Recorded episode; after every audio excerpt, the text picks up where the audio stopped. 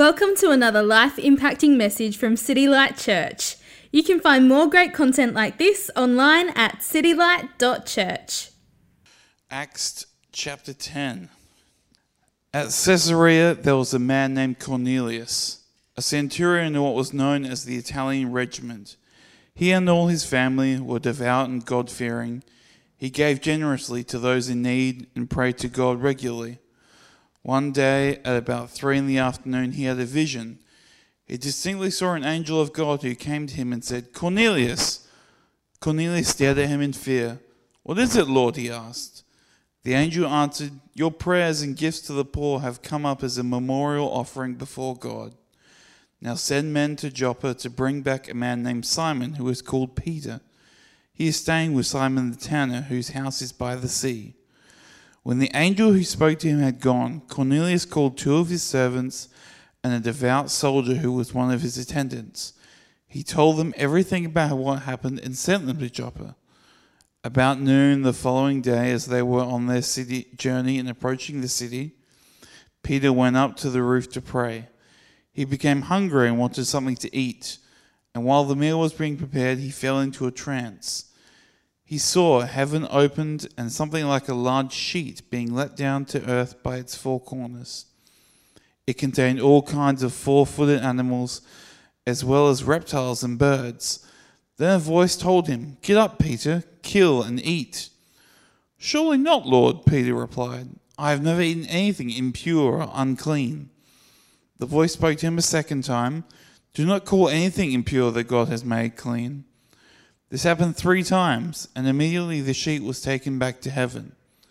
While Peter was wondering about the meaning of the vision, the men sent by Cornelius found out where Simon's house was and stopped at the gate. They called out asking if Simon, who was known as Peter, was staying there. While Peter was still thinking about the vision, the Spirit said to him, Simon, three men are looking for you.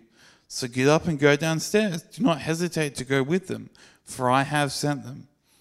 Peter went down and said to the men, I'm the one you're looking for. Why have you come? The men replied, We have come from Cornelius the centurion. He's a righteous and God fearing man who is respected by all the Jewish people.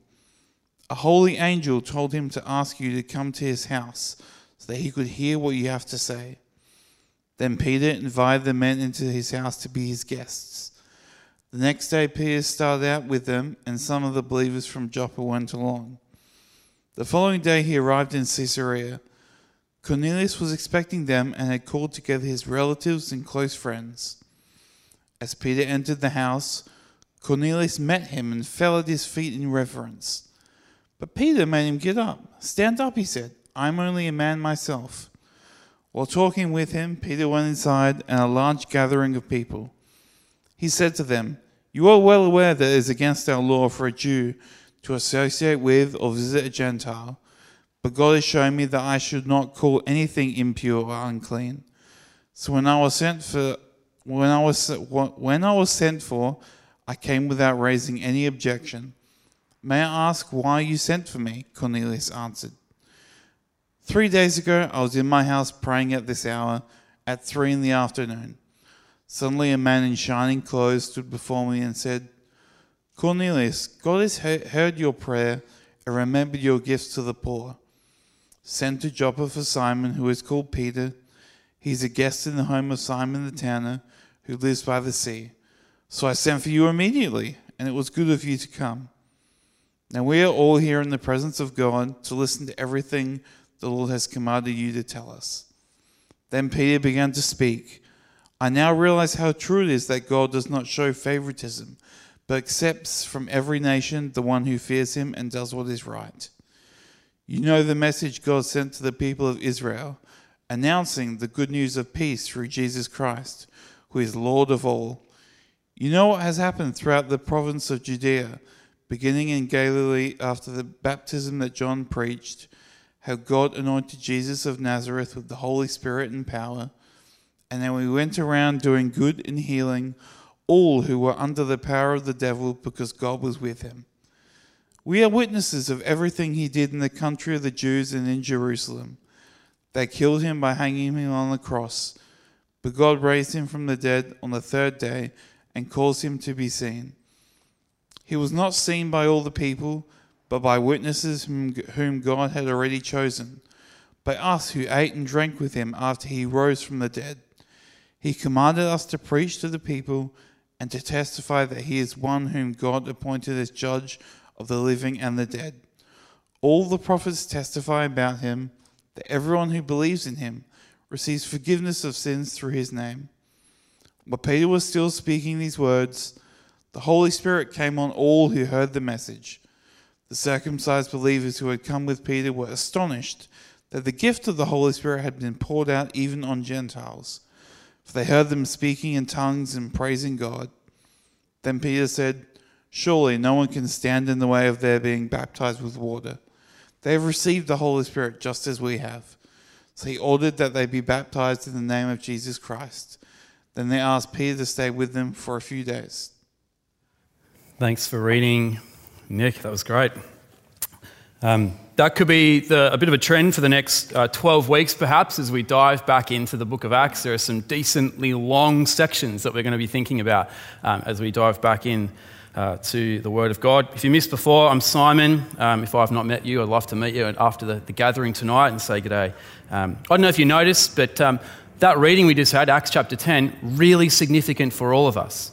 Um, perhaps not so much if you're, you know, you're born sort of from a Jewish background, but if you are like me and you weren't born from a Jewish background, this is massive, this moment in God's Word. These events um, Basically, if these events didn't take place, probably none of us, most of us in this room, wouldn't be Christians tonight. That's how significant this is tonight. So let's pray and uh, ask God uh, to speak to us tonight. Let's pray. Uh, loving Heavenly Father, we come to this text tonight with thankful hearts. Uh, Father, thankful for what it reveals about who you are and your character. Uh, we, we see tonight that in you, Father, there is no favoritism. Uh, Father, you are a God whose arms are wide open to all people, no matter what our backgrounds, no matter perhaps what we've done. And Father, we just thank you for that great news. Father, help us to understand your word tonight by your Spirit, and by that same Spirit, Father, enable us to share your heart for all people. So, Father, do a great work in us tonight, we ask in Jesus' name. Amen. Amen. Um, there was this letter that was published in the Guardian newspaper online um, some time ago called, as you can see, A Letter to My Parents Whose Favoritism Ripped Our Family Apart. And probably just from the title, you can get a good sense of what the letter kind of went on to say. It was actually a pretty miserable letter, to be honest. Um, let me just read a couple of excerpts for you uh, from the letter. The writer says, I was about five years old when I found out how deeply entrenched the favouritism in my family was. One winter's day, I was drawing pictures with my younger sister. We kept asking my parents whose drawing they liked best, and they always chose hers. So, the very next drawing we did, I asked my sister to swap drawings with me. When my father chose my sister's drawings again, I proudly exclaimed, That's my picture. He replied, Well, I've changed my mind. I prefer this one. Words cannot explain how crestfallen I was. The writer says, My greatest letdown was when my parents were going to put their first two favourite children, my middle sister and brother, through university, and they refused to fund me, even though I begged. I married young, I had kids, my parents didn't care one iota about my children, even though they lavished gifts and attention on my siblings' children. It's miserable, isn't it? Miserable. It's just awful. Of course, we don't know all the ins and outs of this person and their life, but it does sound, doesn't it, that their family was particularly, well, dysfunctional at some level.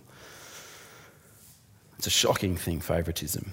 And yet, favouritism that issue is at the heart of the passage we just had read tonight. Uh, that's the, uh, and, and it just shows how instinctive it is for many of us to show favoritism, prejudice. And yet, the, the central truth of our passage tonight is this chapter 10, verses 34 to 40, 35. Peter began to speak. I now realize how true it is that God does not show favoritism, but accepts from every nation the one who fears him and does what is right. God does not show favoritism. Now, that idea, right, it's wonderful. God does not show favoritism, but it's, it's unusual in our world. In a world of fascism, in a world of nationalism, in a world of border walls going up, in a, in a city of snobbery, maybe, and some elitism, the living God says no to favoritism. No favoritism along cultural lines, no favoritism along national lines, no favoritism along socioeconomic lines. But if you're anything like me, we struggle with this. Now, here are a few images on the screen that might kind of resonate with you. The, the top left there apartheid South Africa, you know, whites only. You know, it was reversed as well, blacks only in other parts. Up on the top right there is um, you know, if you're a Muslim, if you're in Saudi Arabia and you want to go to Mecca, unless you're a Muslim, you can't go there. So you're on the highway, right? And the sign says Muslims only. Everyone else, you can't go to Mecca, you've got to go around to another town.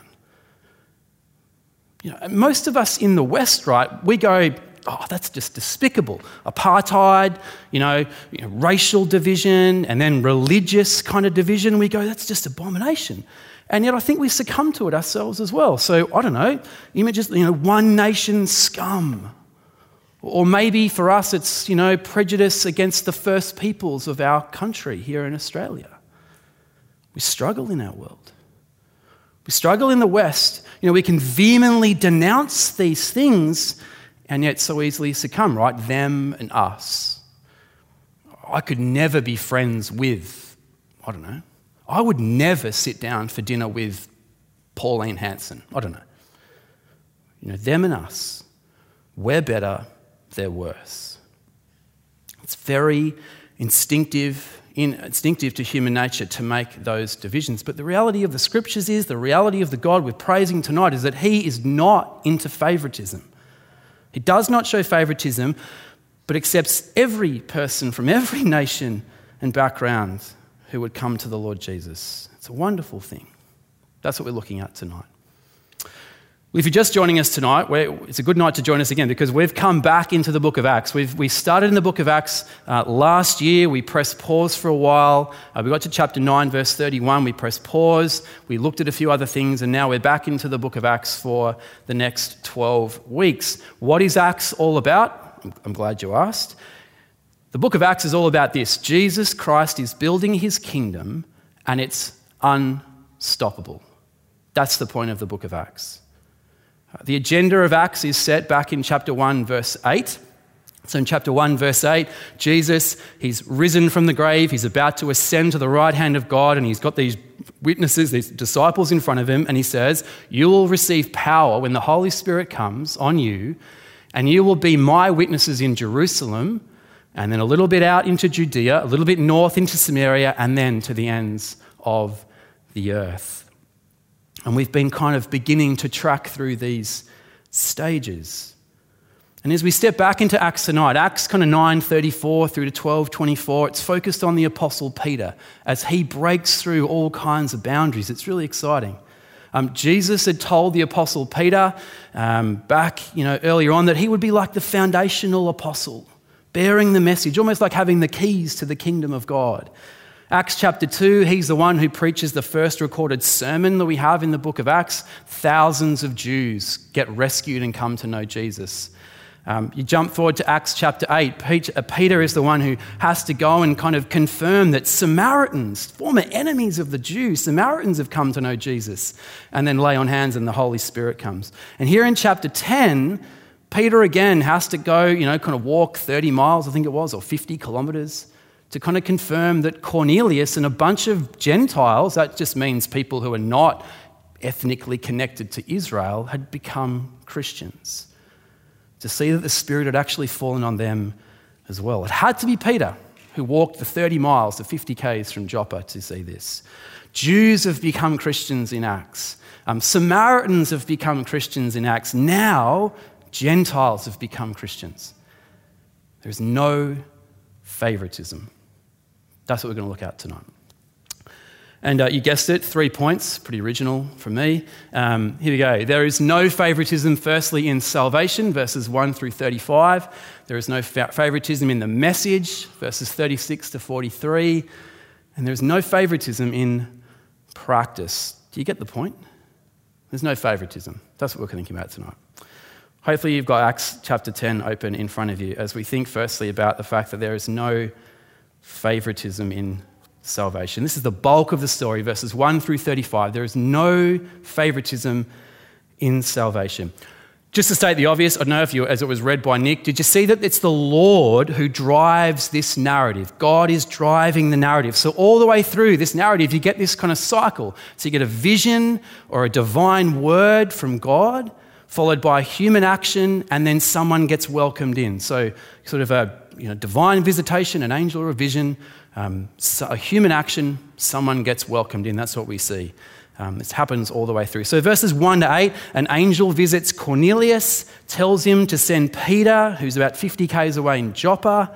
He's given the address. Cornelius does what he's told to do. Verses 9 through 23, the Lord gives a vision to Peter, and Peter does what he's told. So, pick it up with me. Verse 9, chapter 10. Let me read.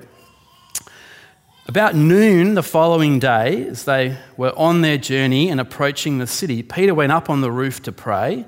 He became hungry and wanted something to eat. And while the meal was being prepared, he fell into a trance. He saw heaven opened and something like a huge sheet being let down to earth by its four corners. It contained all kinds of four footed animals, as well as reptiles of the earth and birds of the air. Then a voice told him, Get up, Peter, kill and eat. Surely not, Lord, Peter replied. I've never eaten anything impure or unclean. The voice spoke to him a second time Do not call anything impure that God has made clean. This happened three times, and immediately the sheet was taken back up to heaven. Okay, that's pretty interesting. Verse 17, any wonder, right? Peter was wondering about the meaning of the vision. Fair enough, fair enough. Okay, so the vision. It's something to do with clean and unclean, right? That's surely kind of what's going on. We probably need to back up a little bit and think about where does this all come from? So, back in the Old Testament, the, the bulky part of your Bible, um, God gave his people various food laws. You can eat these creatures, you can't eat these creatures. You can eat those ones, but not those ones. So, no animals with a cloven hoof. Uh uh-uh, you can't eat them. Shellfish, I love shellfish. You can't eat shellfish, right? You know, why? Why did God do that? Well, the reason was this is what I think the reason was Israel's living, it's a nation surrounded by other nations, and, and they were living in a region where their neighbors were actually quite immoral, like deeply immoral. So, for example, the Canaanites, right? Child sacrifice was a normal practice for Canaanite people, a neighbor of Israel. That's pretty immoral, right? We're not talking about a bunch of people who smoke a bit too much marijuana now and then or have a few too many beers on a Friday night and get a bit wild on Hindley Street. We're not talking about that. These people were deeply, deeply immoral by any standards in world history. And God says, don't be like them. Don't defile yourself and be like them. And to help remind them about being distinct, he says, I'm going to give you food laws. So when you don't eat their food, it's a reminder that you're not to be like them, you're different. Now, it's a fairly blanket rule that God gave the people of Israel, right? You know, don't eat these kinds of foods. It's a bit like a parent telling a young child, don't take lollies from strangers. That's kind of what it's like. Is every stranger outside of the family, you know, kind of wicked and seeking to do me wrong? No. It's just safest to have a blanket rule don't take sweets from strangers. So don't blend in with the people around you, says God to his people. Some are okay. Yeah, absolutely. Some totally wicked. But, you know, you're distinct. And, and God is basically using the food laws as a way of teaching his people, right? Teaching you about moral defilement through kind of avoiding edible defilement to help educate you. Some animals, they're okay, some, no. The problem was, though, over the centuries, God's people, Israel, the Jewish nation, had perverted these laws and believed that somehow they, because they were, had these laws, they were better than everyone else. So rather than being a distinguishing mark, they became kind of a mark of superiority. You can read the Jewish works by a guy called Josephus, contemporary to the Gospels, um, they were taught all non Jews are dogs. You can read it. All non Jews are dogs. Even in our passage tonight, you can see the habits that took place. Chapter 10, verse 28. Uh, chapter 10, verse 28. Uh, Peter said to them, You are well aware that it is against our law for a Jew to associate with a Gentile or visit him.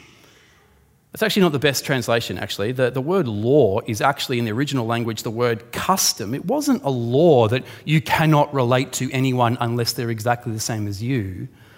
They developed this custom we just don't go anywhere near you dogs, basically. So they'd perverted it into this kind of them and us. We're better, they're worse. That's what had happened over time. Um, vividly, I remember this happening when I, I moved to Sydney um, when I was about 21.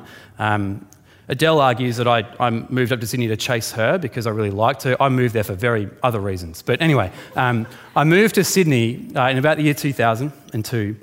I was living in a share house with a guy and a girl. Rarely ever saw the girl. I don't know what she was doing, but she was never around. The guy, I got to know him pretty well. He came to know that he had sort of some Jewish heritage in his kind of family. And so one time he decided to go and travel back to, you know, Jerusalem and to Israel and things like that. And, and when he came back, he really embraced his Jewish heritage. So he began to practice it and it became sort of more and more part of him. One day he came to us, the, the girl had finally come back from wherever she was, and he sat down and said, I'm moving out. And I'm like, okay, great. Didn't like you very much anyway. No, um, I'm moving out. I can't live with you anymore, he said. You corrupt me. And he was gone. Like, vividly living this out in my life was this guy who said, he didn't say I was a dog, but basically that, I can't you corrupt me. He was gone. And so Peter gets this vision, right? Everything you've known all your life, Peter, all these animals that I've said you mustn't eat them, you mustn't have those, that you've been brought up with, them and us. Everything is clean now, and every, every creature uh, is clean. And Peter's going, no, no, no, no, no, no, no. That can't be right, God. Like all this stuff you've taught me, all this stuff that I've become to know, and these customs, you can't be right. That's what he says in verse 14. So a voice speaks to him a second time, verse 15 God has made clean. Do not call them common or do not call them unclean. And he gets the vision a third time. Why three times? Why three times? I think he's just a bit of a slow learner. But probably right when you've been growing up your whole life 30, 40 years, where this has just been how you've done things, what you've known Peter needed this three time vision in order to help him overcome his favoritism, his prejudice. But things are changing even in this episode. Three times he gets this vision and he's thrown, verse 17. What exactly does this mean? Practically, what does this vision mean for Peter? So the Lord intervenes a third time. Verse 19. Um, have a look at verse 19. While Peter was still thinking about the vision, the Spirit said to him, Simon, three men are looking for you. So get up and go downstairs. Do not hesitate to go with them, for I have sent them. Peter went down and said to the men, I'm the one you're looking for. Why have you come? The men replied, We have come from Cornelius the centurion. He is a righteous and God fearing man who is respected by all the Jewish people. A holy angel told him, to, go, to have you come to his house so that he could hear what you have to say. Then Peter invited the men into the house to be his guests. Things are changing. Have a look, it keeps going. The next day, Peter started out with them, and some of the brothers from Joppa went along. The following day, he arrived in Caesarea. Cornelius was expecting them and had called together his relatives and close friends. Can you imagine, right? No, it's not just Cornelius who's a Gentile, but like all his mates as well. Peter's not going, What on earth have I got myself into? Um, but on it goes. But Peter made him get up. Um, uh, sorry, Peter entered the house. Cornelius met him and fell at his feet with reverence. But Peter made him get up. I'm just a man. Talking with him, Peter went inside and found a large gathering of people. Even kind of worse, he's fully exposed now. He said to them, you are well aware that it's against our law, our custom, for a Jew to associate with a Gentile or visit him. But God has shown me that I should not call any man impure or unclean. So then, so when I was sent for, I came without raising any objection. May I ask why you sent me? Cornelius answered, verse 30, Four days ago I was in my house praying at this hour. At three in the afternoon, suddenly a man in shining clothes stood before me and said, Cornelius, God has heard your prayer, remembered your gifts to the poor. Send to Joppa for Simon, who is called Peter. He is a guest in the home of Simon the tanner, who lives by the sea. So I sent to you immediately, and it was good of you to come. Now we are all here in the presence of God to listen to everything the Lord, of, the Lord has commanded you to tell us. Cornelius basically says, Peter, we know you have a message.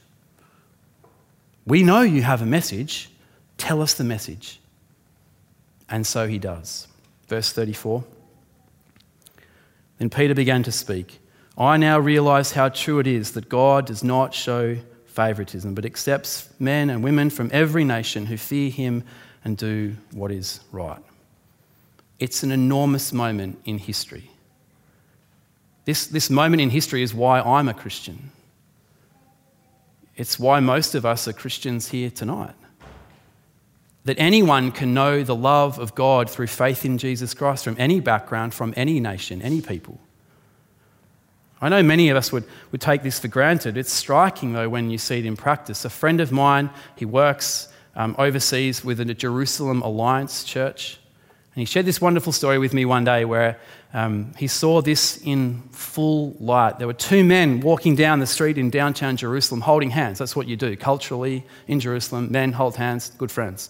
Um, they're walking down the road. One was a Jew, one was a Palestinian by birth, holding hands, both Christians, both praising Jesus. It's wonderful. And that's in a culture, right, where people are brought up to, to hate the other, to distrust the other, to, to, to dislike them. Actually, almost some of them are trained almost to want to kill the other. But yet, here are, here's a picture of the wonderful power of the gospel, bringing these two people together. There is no favoritism in salvation. The Lord Jesus Christ you know, he is a God who, whose arms are wide open to every nation, every culture, every subculture. There is no race, no nation, no class that God does not embrace. None. So, what does that mean for us? We must be the same. Don't snub anyone. We don't rule out anyone. We don't think of anyone as too different. No one is too unpleasant. God does not show favoritism, and so his people can't either. There's no favoritism in salvation. There's no favoritism, secondly, in the message. What is this idea that if there's no favoritism in salvation, what's the message that kind of underpins this amazing reality? Well, there's no favoritism in the message. Peter begins to preach this message that he's come to give. And the truths here that he preaches are the things that underpin this idea that all people can come into the embrace of God through faith in Jesus. Peter, in this little message, just gives us all the ingredients necessary. And guess what those ingredients are? The life, the death, the resurrection, and the judgment of Jesus, the gospel. So, Acts chapter 10, verse 36 through to 38, we, we meet again afresh the life of Jesus. Have a look with me. You know the message God sent to the people of Israel, telling the good news of peace through Jesus Christ, who is the Lord of all. You know what has happened throughout Judea, beginning in Galilee after the baptism that John preached, how God anointed Jesus of Nazareth with the Holy Spirit and power, and how he went around doing good and healing all who were under the power of the devil because God was with him. You know the life of Jesus, says Peter. The life of Jesus, a life characterized by him crossing boundaries, the, life where he touched lepers. He met with prostitutes. He, he spent time with and ate meals with the Gentile dogs, he, with tax collectors, with probably modern day real estate agents and car salesmen and union people. I don't know. You know what he was like, you know what he did his life. And then Peter goes, You know his death as well, chapter 10, verse 39. We are witnesses of everything he did in the country of the Jews and in Jerusalem. They killed him by hanging him on a cross. Some translations there are probably better. They have they hung him on a tree. Why does Peter say that? Why does Peter say they hung him on a tree? Well, back in Deuteronomy, in the Old Testament, Deuteronomy chapter 21, if you were hung on a tree, you were cursed. And that's the point of Jesus' death. It's a curse bearing death for all our failures and all our sins. The curse of sin is death.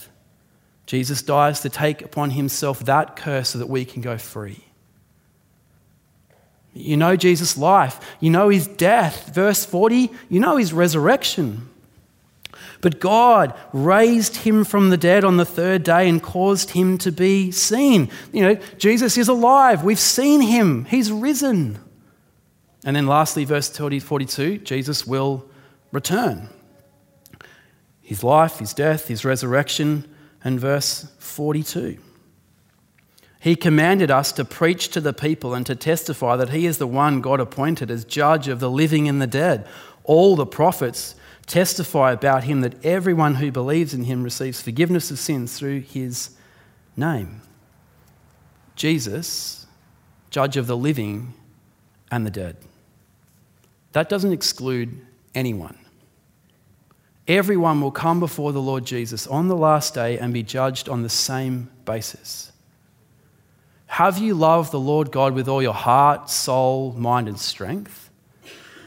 And have you loved your neighbor as yourself? The answer for every single person is no and no. All have fallen short. There is no favoritism in judgment because Jesus is completely fair as judge. There's, there's no private members, there's no fast track kind of through judgment. Jesus is completely fair. Um, most of my time in gospel ministry, I've worked in the Church of England or the Anglican Church. Um, and uh, I often at times get asked to, to baptize babies, or was asked to baptize babies, babies of belonging to mums and dads outside of our church community. Um, I was kind of really convinced that, that you know, I really only wanted to baptize baby children in our church who were connected to our church family um, who'd been around for a while, who were believers, active in the church, and had been around for a while. Um, but sometimes I get phone calls from people outside of our church, um, you know, kind of wanting to have little Oliver or little Abby baptized at our church. The main reason they wanted little Abby or Ollie kind of baptized at our church is because, well, they wanted the certificate so they could get into the, you know, the Anglican school, you know, kind of get across the line, have all the documents together. Um, I'd often refuse. Anyway, I recall this one conversation um, with this mum once, and she came to me. She wanted her little daughter baptized, and I said, "Oh, I'm not, I'm not going to baptize your child. You don't belong to this church. Um, as far as I know, you're not believers in the Lord Jesus Christ. I'm not going to do it." She walked away quite disappointed. Ten days later, I got a call from her husband. He wanted to meet up. You know, you can imagine. Here we go. He sat down and he said, "Will you baptize my baby?" And I said, "I can't." You're not believers in our church. You're not believers. You're not connected to our church. I can't do it. He opened his coat jacket and pulled out a checkbook and wrote, Name your figure. And I'm like, What do you mean? He goes, Just name your figure. I'll write you a check. I went, No, you don't understand. I'm not going to lie. I can't do that. he said, Simon, just, just Tell me the figure. So I'm sorry, you don't understand. There is no figure. And right now you're wondering, what would that figure be if I actually could write it down? Six figures? Seven figures? That would be pretty good. We could do all kinds of stuff for that. Go on annual holiday? No. There is no figure. No figure. You can't buy this. You can't buy your way through judgment. You can't buy your way into the kingdom of God. There is no favoritism because you are wealthier. There's no favoritism because you grew up on the right side of town. There's no favoritism because you went to that school. None. And that's why verse 43 is such good news, right? Verse 43 again. All the prophets testify about him that everyone who believes in Jesus receives forgiveness of sins through his name. That is such good news. Yes, if you trust in Jesus' curse bearing death for your sins, you can know complete forgiveness. You'll know the verdict on that last day, and you can live life full now. It's available to everyone who believes in Jesus precisely on the same terms. The wonderful truth here in Acts 10 is that anyone can become a Christian. But alongside that, everyone must become a Christian if you want to be forgiven, free, and have eternal life. So the question tonight is have you done that? There is no other way. There's no favoritism in judgment and salvation. It's only through trusting in the work and the person of Jesus. There's no favoritism in the message, and that's what produces this wonderful outcome of all people. No favoritism. There's no favoritism in salvation. There's no favoritism in the message. And thirdly and briefly, there is no favoritism in practice. So, Acts chapter 10, verse 44. While Peter was still speaking these words, the Holy Spirit came on all those who heard the message. The circumcised believers, that's you know, Jewish believers who had come with Peter, were astonished that the gift of the Holy Spirit had been poured out even on Gentiles. But they heard them speaking in tongues and praising God. And then Peter said, Can anyone keep these people from being baptized with water? They've received the Holy Spirit just as we have. So he ordered that they be baptized in the name of Jesus Christ. Then they asked Peter to stay with them for a few days. Um, Peter turns up. It's like, like a mini Pentecost had to happen. The Holy Spirit is poured out upon these people. Peter was there to witness that these Gentiles in the house of Cornelius had become Christians. Affirmed, bam, life changing, history changing stuff. Not all the people, particularly the Jews, were all that excited. Um, so if we haven't read it, but if you flick forward into the first part of chapter 11, you see this. Verse 11, uh, chapter 11, verse 2. So when Peter went up to Jerusalem, the circumcised believers criticized him and said, You know, you went into the house of an uncircumcised man and you ate with them? How could you do that? Peter explains what had happened, and they go, Wow, that is wonderful. This is amazing. And check it out right at the end, verse 18 of chapter 11. When they heard this, they had no further objections and praised God, saying, So then, God has granted even the Gentiles repentance unto life. It takes time, doesn't it, right, to overcome entrenched prejudices. It took a long time for these people to do it. It can take a long time for us. I think the reality is, right, you, you can know this stuff in your head. No favoritism. God accepts all people on equal terms. But in your habits, that's like another reality, isn't it? So here's the question that's been on my heart and mind. This is the question that's been troubling me all week. You know, I don't like being a preacher half the time because I have to sit with this stuff all week. You just get to hear it on Sunday night, right? Um, this has been chewing me over. But here's the question this has been troubling me all week. It's, it's a bit of a thought experiment, right? If God gave me a vision like Peter had, you know, and a big white sheet descended from heaven, what would be on it for me? What would be in that sheet for me? What would be in that sheet for you? I don't know perhaps a filthy, dirty blanket, a piece of cardboard, and a dodgy sleeping bag. Because we know God accepts all people equally, but I find homeless people, they're a bit awkward, you know. Maybe it would be, uh, I don't know, a string of pearls, uh, a European SUV parked at Burnside. You know, because I mean, God, God welcomes all people, but we're inverted snobs, really. We don't like posh people. They're so privileged. I don't know, maybe in that sheet for you or for me is, I don't know, a, a piece of music or a, a file or something like that of music, you know, maybe goth or trance or dance or, I don't know, grime music. You know, everyone's equal, but I don't like the culture that kind of comes with that kind of music. I don't know. Perhaps for many of us, it's a, burqa.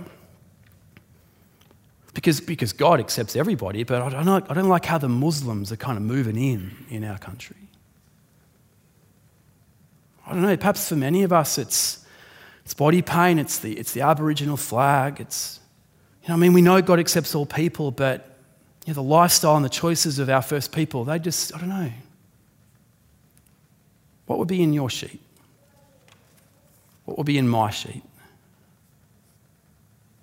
You know, Peter said, verse 34, I now realize how true it is that God does not show favoritism but accepts people from every nation, every culture, every subculture.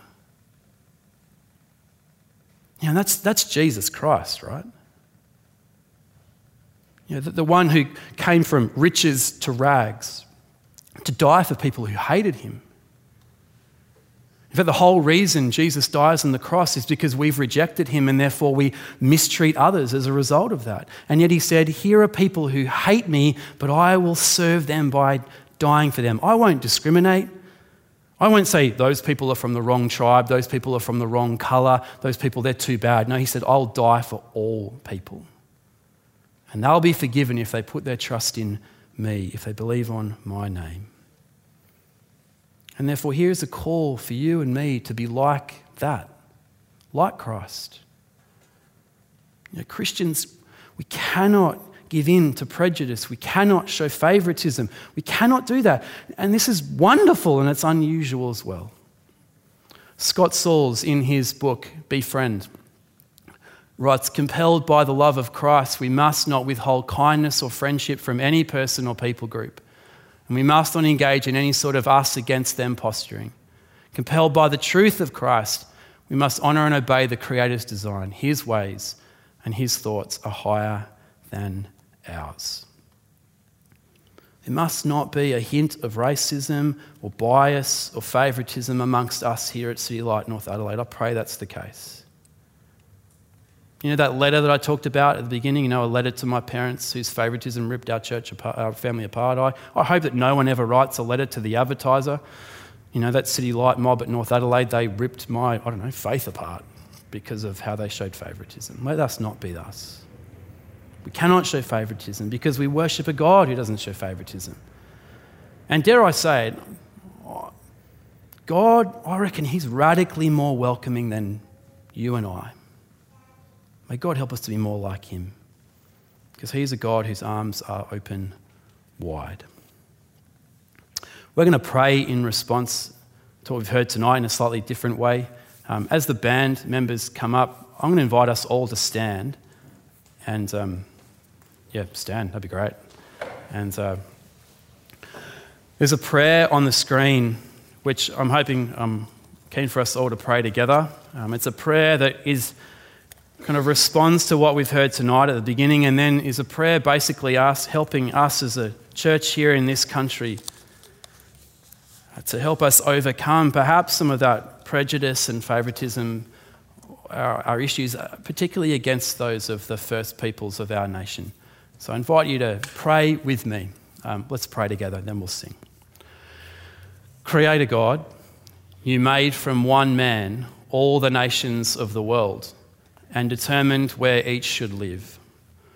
We give you thanks for what we have heard and seen tonight. We praise you, the true and living God, that in you there is no favoritism. Help us to be more like you for the good of your world and the salvation of many. Inspired, moved, and compelled by the love and truth of Christ, we bring before you the first people of Australia. We acknowledge the history that has damaged the relationship between them and later arrivals to this land.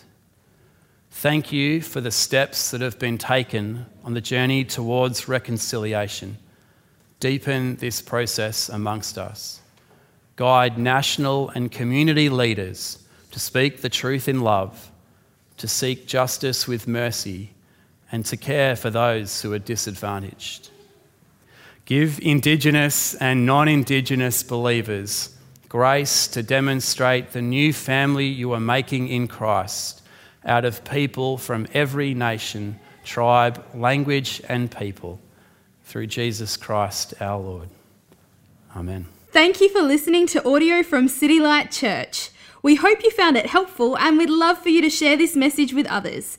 For more great content, more information about City Light Church, or to donate to the work of City Light Church, visit us online at www.citylight.church.